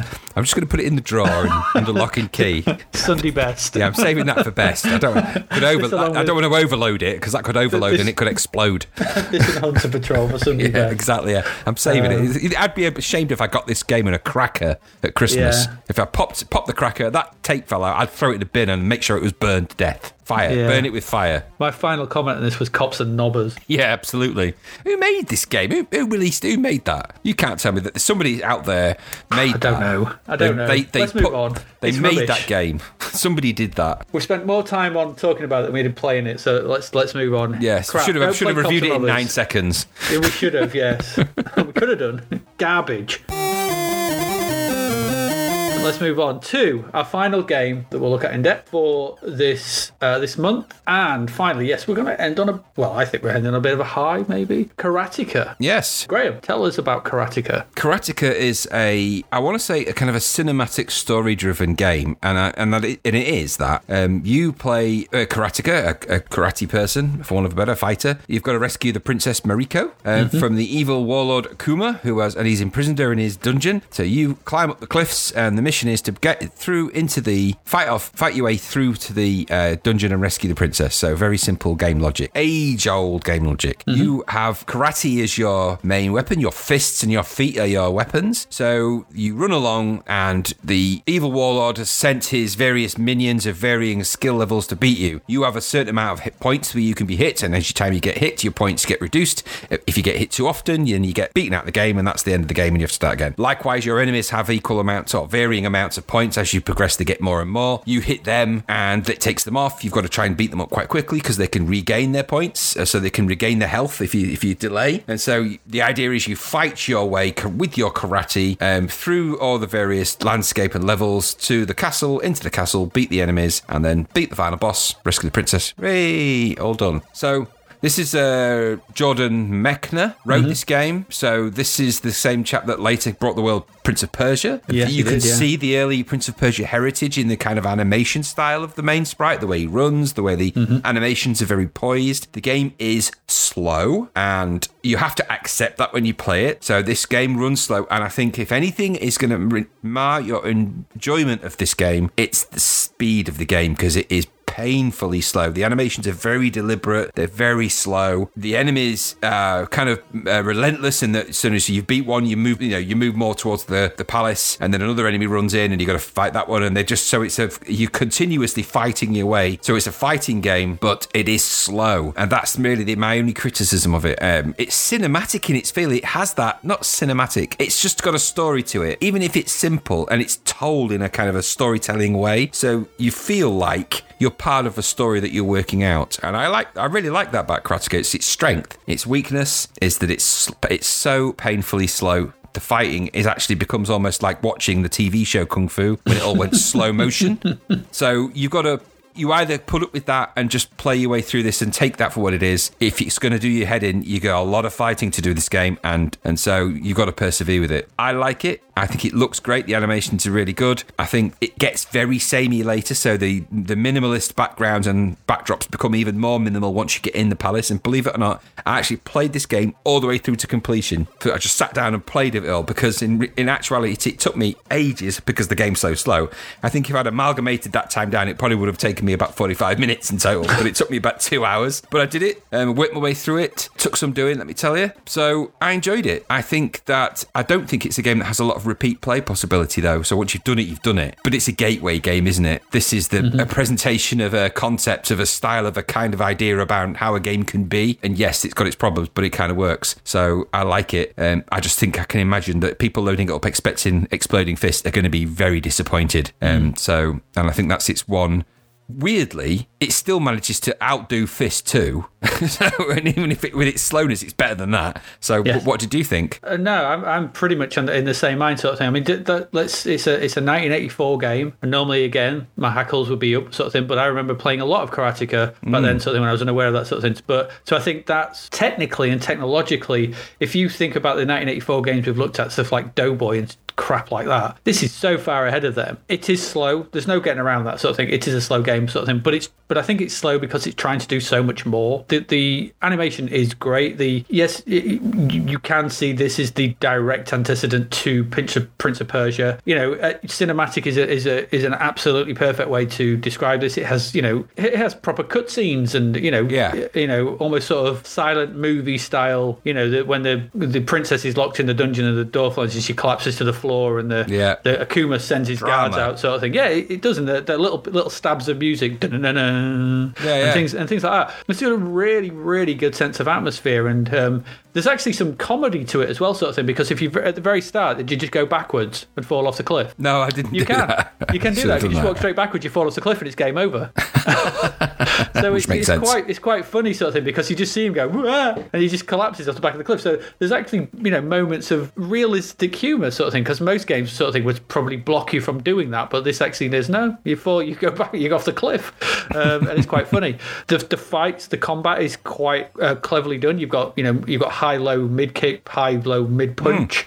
You can do punch you can back up and push forward. There's a great idea sort of thing in the fact you've got running, so you want to be running sort of thing, but you need to be stopping quite early because if you run into someone and they punch you while you're running, it's instant death, um, which is you know a, a, you know you don't want to get You've that got to have your thing. defense up, right? Yeah, you've got to be ready for them. Um, if someone catches you unaware, sort of thing, it's instantly instantly done. You can bow to people and things like that at the start of fight. There's there's a lot there's a lot to this game, sort of thing. There's a lot to like. Those sprites, the, the actual character within those sprites is is really nice. Visually, this is a, a, a real step up from a lot of stuff we look at. Even now, there's there's there's a lot to like in this game. I see what you say; it does get a bit samey, but this is an, an a really unusual an unusual game for this period um, in, in what it's trying to do. And, and that's probably Mechner, who's clearly has a vision for what he thinks a video game can be, that you will see in Prince of Persia. He came back to do the, the Prince of Persia Sands of Time um, on, you know, on Xbox GameCube. I could be wrong. I don't know. I'm not sure he did something. He's done, he did something else after that. And you can see that he has like, he wants to do these really, really well animated, story based, adventure combat games. So I think, and, and this is this this is the start. You're not wrong. It's slow. You get around that though, and you just settle into its groove. And there's there's a lot to like here. and There's a lot to enjoy, and it's a it's a, it's a it's it's something different. It, you know, it's like it's like Hacker. It's doing something else. It- an interesting take on a karate game. But you know, this, this is a year before Exploding Fist. I think the animation's really good. One of the things I really like in the animation sort of thing is you can be walking back away from someone and your legs are doing the walk, but you can still punch, Yeah. and and it's all smoothly done. There's no you know, you don't have to be stopped and be punching. You can be walking and punching, and the way that they those kind of moves all meld together, that animation is really nice. Yeah, yeah I liked Karateka back then. I like Karateka now. Yeah, it's slow, but yeah, play it. It's fun. It's good. What what, hmm. what more is there? Good good good cinematic early example of this kind of thing. You're watching the early genesis of a game, really, because Prince of Persia comes along later. There is actually a version of Prince of Persia for the C64, I believe. Did it come out on the C64? Probably. I think it did. I 1989, seem I to, think, I seem to it? It remember quite- it might have even been a homebrew game that was actually created with the C64. So I think it, I think um, it wasn't officially released, but I think it got made by some great coders that took the original Apple II code and just because that's a, a 6502 machine and Mm. made a C64 version of it. Something to look up later down the line, maybe. But you would see, I mean, this would get this. The thing with Karateka sort of thing is that Karateka, Prince of Persia sort of thing, you would see that this game would go on to influence things like Another World, Flashback, yes, absolutely. Yeah. and that's this. This game probably is the first, and there might be other ones, sort of but I can't think of cinematic, really well animated, combat-y, flick screen, whatever type of thing. Yeah. Th- th- those kind of, especially Another World and Flashback. I think they, they owe a lot to this and Prince Yeah. Persia. But yeah, play it, Cracker. We like. There you go. That's it. Um, we didn't cover some games, and I just thought it'd be worth pointing out why. So if you're looking through the magazine, you're wondering why we didn't look at some games. We had World Cup 2 and World Cup Soccer that were reviewed in this game. A, the World Cup isn't while June, July 1986, so why these games have been released seven or eight months beforehand, I'm not quite sure. But we've had enough of really, you know, crap soccer games, and I don't remember them being particularly good sort of thing. If you're going to play football, go play international soccer. Trivia UK, it's another trivia game. There's nothing really more to say about it. It's just another trivia game. You know, we had Monster Trivia, which was unusual because it was the Paul Norman Cosmi game, so there was something to say about it. The other one we've missed out sort of thing, which I, I, I considered uh, putting in was sort of thing was Sabre Wulf. Zap didn't like it, but you know, what, what's to what's to say about Sabre Wulf at this point? And, and, and I, I didn't really think it was really worth our time looking at it because people know about Sabre Wulf, they know what it is, and the Commodore 64 version was not particularly well received. No. And, um, and it's late to its own game. party. Yeah, it's late to its own party. It- so. it- so we left it out. So if you're wondering why we didn't look at those, we didn't look at those games. That's why. So Yeah. you know, we can't look at everything. We're not going to overlook at everything, but we've left those out, and for those reasons. Right. Let's wrap up. So. Before we pick our our choice games from this issue um, and, and give a quick roundup, we will go into the crapverts. We've got another three to look at. First one is uh, for the game Fighting Warrior. Now, the reason I picked this Fighting Warrior is is because of the monster. Um, and also as well the, the the the screenshot in particular, the very last screenshot, which just shows a, a mummy. I don't know. It's like something, but there's the fight. The warrior is is missing. But also as well, this this is essentially what is that? What is that monster? That is a beaked uh, minotaur. Now, you wondered what a f- cross between a fish and a minotaur looks like. That is a chicken and a minotaur right there. So, I, I guess yeah. This like what was that game we played with the uh, flying bird man? oh gosh, I don't know. That, that crap that we looked at sort of thing. It's a very similar, thing to similar, that. yeah. You know, I mean, be, it's, it's well drawn. I'm not going to say it's badly drawn, although the, the pyramid in the background is a bit flat shaded, uh, Hmm. a bit gar- a bit garage. But the actual, you know, the warrior that's pretty decent. Good, good Yeah, muscle yeah. tone. Yeah, yeah, it's really, really good. absolutely, sort of yeah. thing. It just looks a bit surprised. He just looks a bit shocked. and, and I'm Um, questioning why he would be attacking that bird chicken, angry chicken, with what looks like a metal stake as opposed to a sword because of the angle of the blade. It actually looks like it's a the sort of thing you would hammer into the ground as a tent peg. So it's got it's got it's a bit it's a bit sort of cuboid. So weird. So weird all around. and, and, and the, the, the, the screenshots are really odd. Well, they're all from the one, Spectrum two, version, aren't they? four, five- Well, it's not just that from the Spectrum version; it's what they're depicting. So the first one, just these two men walking at each other. The second one sees a, the Birdman walking at you, the, your character, while you jump. Third one sees you hitting a lion, a lion-headed man in the in the thighs. Fourth one sees you hitting whatever the uh, the not the Birdman, some kind of other thing in the head. The other one sees you jumping at a kind of devil sort of thing, and then the last one is, like I said, just a, a mummy. A pink screen with a mummy stood there. Pink screen. I can't figure it out. None of these.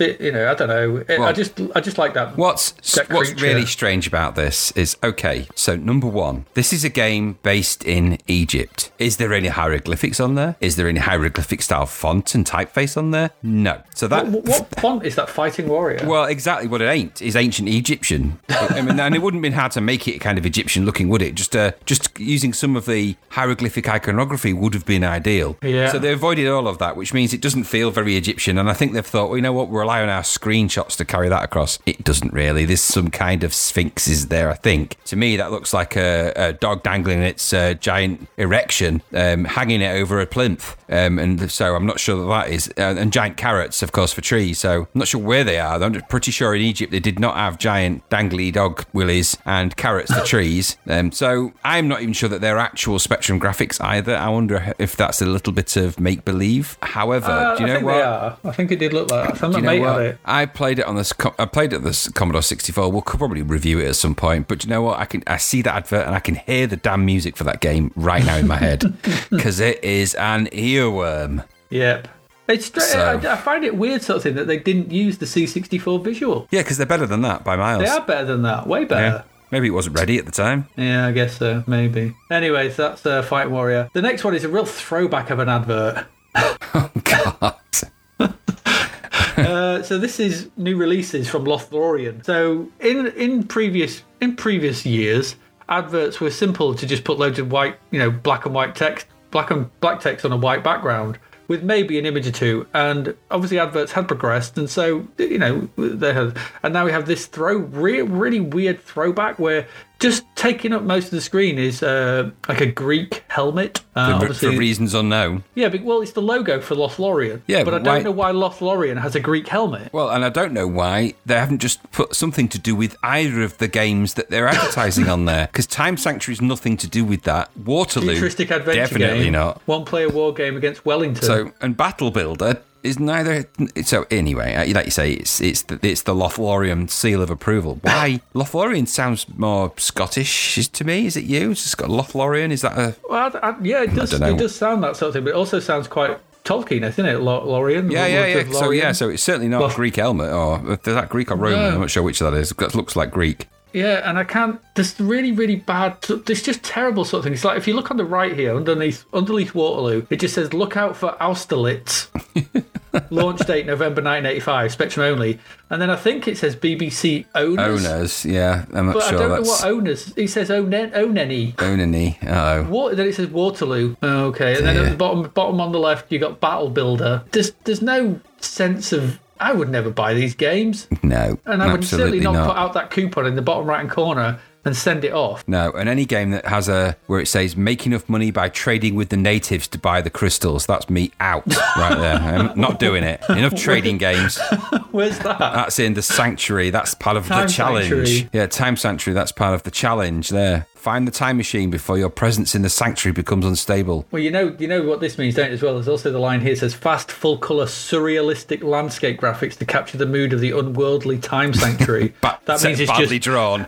yeah, exactly. yeah, surrealistic, not Surre- surrealistic. Surrealistic. Okay, draw, drawn by my uh, six-year-old nephew. Communication facility to address and bargain with the 18 characters.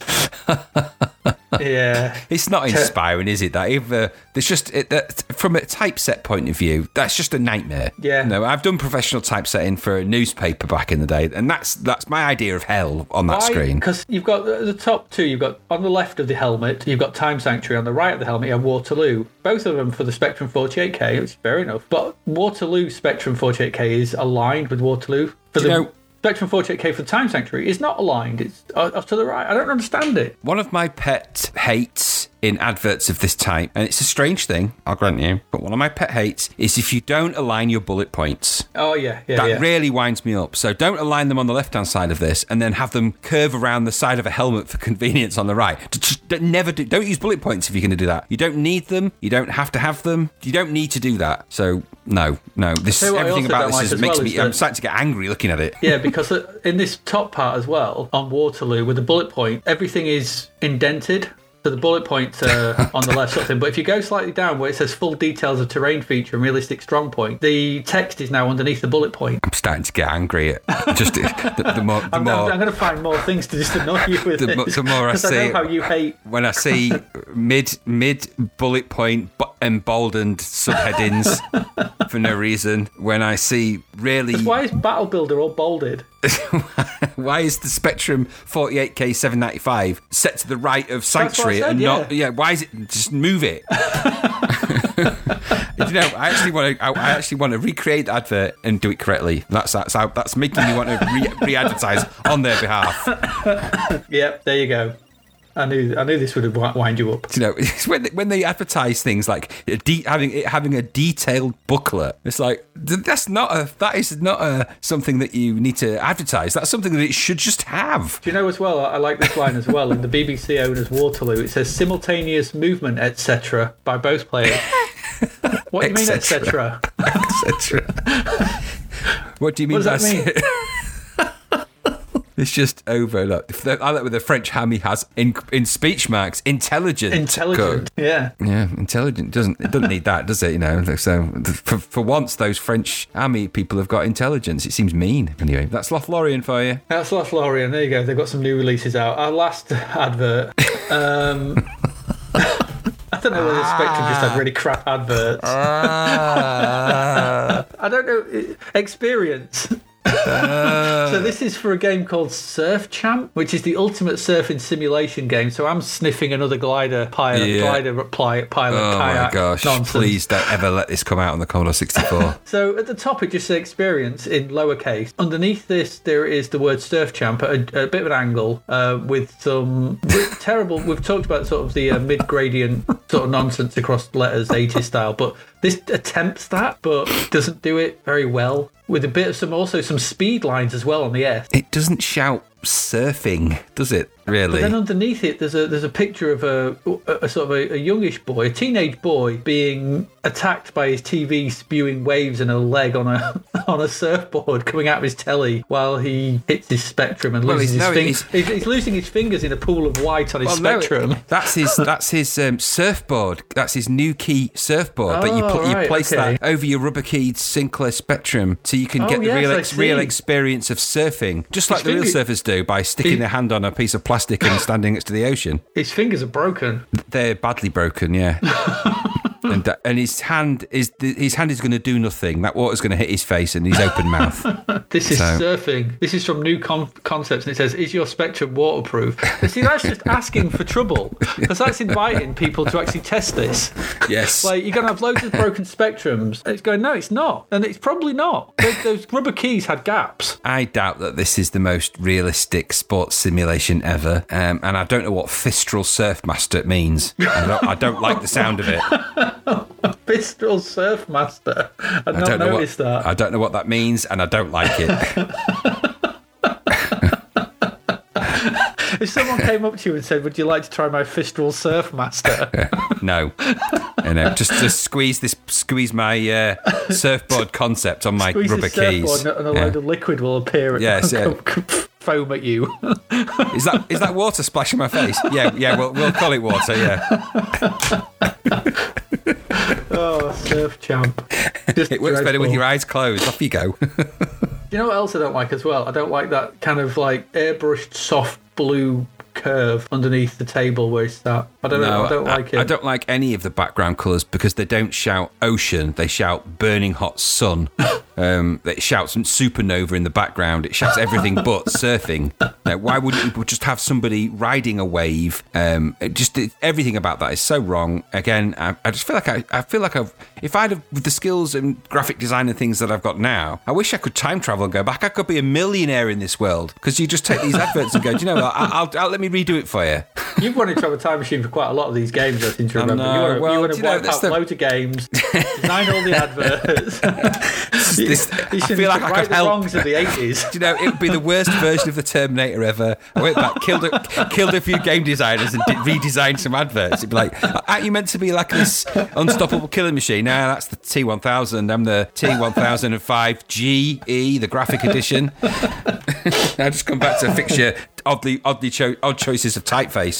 He absolutely will not stop. Absolutely. Changing our typefaces. Stop changing my typefaces. No, I see that new concepts logo down there, and I'm saying you've got too many fonts on that screen. No, this is just a mishmash, oh, and I don't Oh, like the way they keep doing this. If you notice this with these adverts, they just put a hanging word at the top. It's like it'll say like it's or experience or go or and like this one's just got the word experience just Yeah. splattered at the top for no in a font that doesn't match any of the others. It's like just No. the, why is it- why do that? And in, just in lowercase. Yeah, why? I don't know. I honestly don't know. I don't. I don't. It's a, it's No. a bad advert. Let's The move only on. thing it's making me experience is pain. Fistral Surfmaster. No.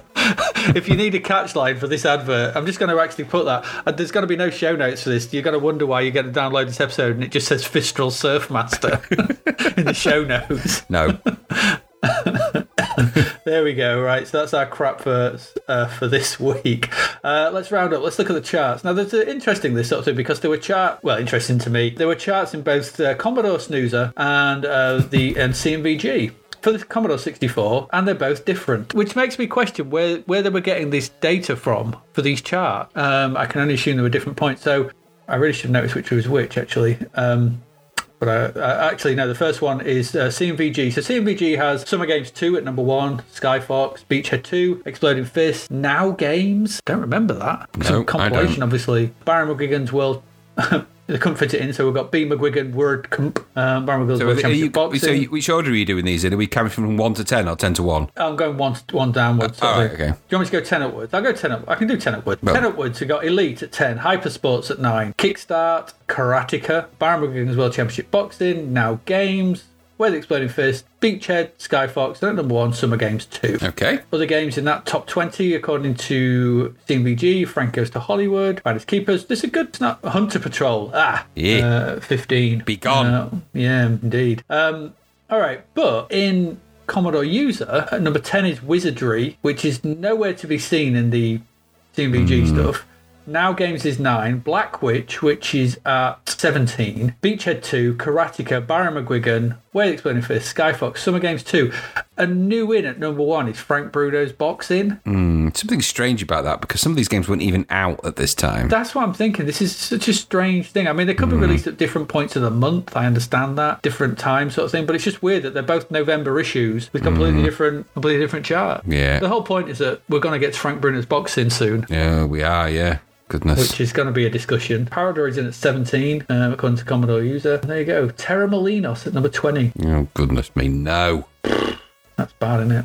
Um, right. Okay. So before we pick our games of this issue, what we got to look forward to in the next issue, Ace. Remember that was okay? We have a Minter game. Min- Batalyx, a Minter game. I think, so. is, isn't it? Might be. Uh, Blackwyche, which is the sequel to Entomb. Crazy Comets. Remake Hubbard of Cla- the arcade, Mad Planets. Yeah, Hubbard Classic as well, if I remember rightly. Yeah, very much Um, so. We'll probably uh, Electrosound is the gold medal, but Electrosound is a sound composing thing, and it? it's like a Yeah, music so. music program. So we Yeah. probably won't look at that. We do have Frank Bruno's boxing. Oh my gosh. Rupert and the Ice Palace is there. Scarabaeus. Ooh. Um, so that could be quite interesting. Spies. Well, we'll actually look at Spy's Demise and Spy Strikes Back. Those. Oh Uh, my, oh my gosh. those like Top of the Copper. I'm not holding out a lot of hope for that. What Top of the Copper? Well, we had to. Hopefully, we're better than Cops and Robbers. Exactly. Uh, Who Dares Wins Two. Oh, now that is a classic. Yep, Zed. I seem to remember Zed being okay. Uh, okay. You know, some other bits and bobs. So, uh, Zy, something called Zyto, which I have no, Is um no clue Ter- about. is Terrormolinos, is that a sequel to Everyone's a Wally? No, I think Terrormolinos is a text based adventure. Uh, I, I wonder, I just, for some reason I connect the two in my mind. It's probably for no reason at I all. I think it's a text based adventure because if you look where they cover is, the magazine, think you've got the Magician's Ball, Never Ending Yeah. Story, Yeah, Secret yeah, Diary of. Adrian Mole, and that all in the same part, same as Ulysses. Those stuff we won't be looking at. Some spicy meatballs in that dish. There is, so that's more stuff. So you've got that to come next week. So uh, let's just wrap up with our games, our choices. Go on, you can have the obvious one. Well, Paradroid obviously has to go in the list. Um, be- because it because it just does. I believe so. So what else? Well, I'm going to put in Young Lady Chatterley 2. Is that a game? it is now. You have to waggle the joystick a lot for that one, I bet. Absolutely. No, I'm going to put in Winter Games 2. Okay, Oh, yeah, sorry, Winter, Winter, Games. Winter Games. Win- Young Lady Chatterley 2 is on my mind. Oh, a- Winter Games. yeah, Uh, putting in Winter put Games. Yeah. Um, so we- we've got uh, Paradroid Winter Game. Anything else we should put in? I, I want to put Karateka in there. Um, I just I don't. think you can. It's yeah, it's got the cinema thing, and I think I'd put Hacker in there as well for me. Those. Yeah, I think Hacker and Karateka. Would you put the one I would ask for you if you wanted to put in would be Wizard's Lair? I, I do and I don't. I think it's just it's a game. If it was if it was if Atic Atac didn't exist, I'd say yes because it would be because it was as late is just borrowed gameplay from that game. So I think because Atic Atac exists and a different pla- I know it's a different platform and everything, but it's Wizards Lair is nothing original. It's just that game remade with different graphics. So that's the reason I'm not putting it in the list. Even though it got great review in Zap, I'm not putting it in that list because it's derivative. There's nothing really unique about it. Whereas something like Hacker is completely unique, and I think it deserves a, a place in there. I agree. That's fair enough. Um, I, I just know that you, you were liking it, sort of thing, so I didn't know whether you want to put it in. But Yeah. yeah, Hacker, Karateka, Winter Games, Paradroid, our choice games for November 1985. Um, and on that note, I think we will call it uh, an episode. So thank you very much for listening.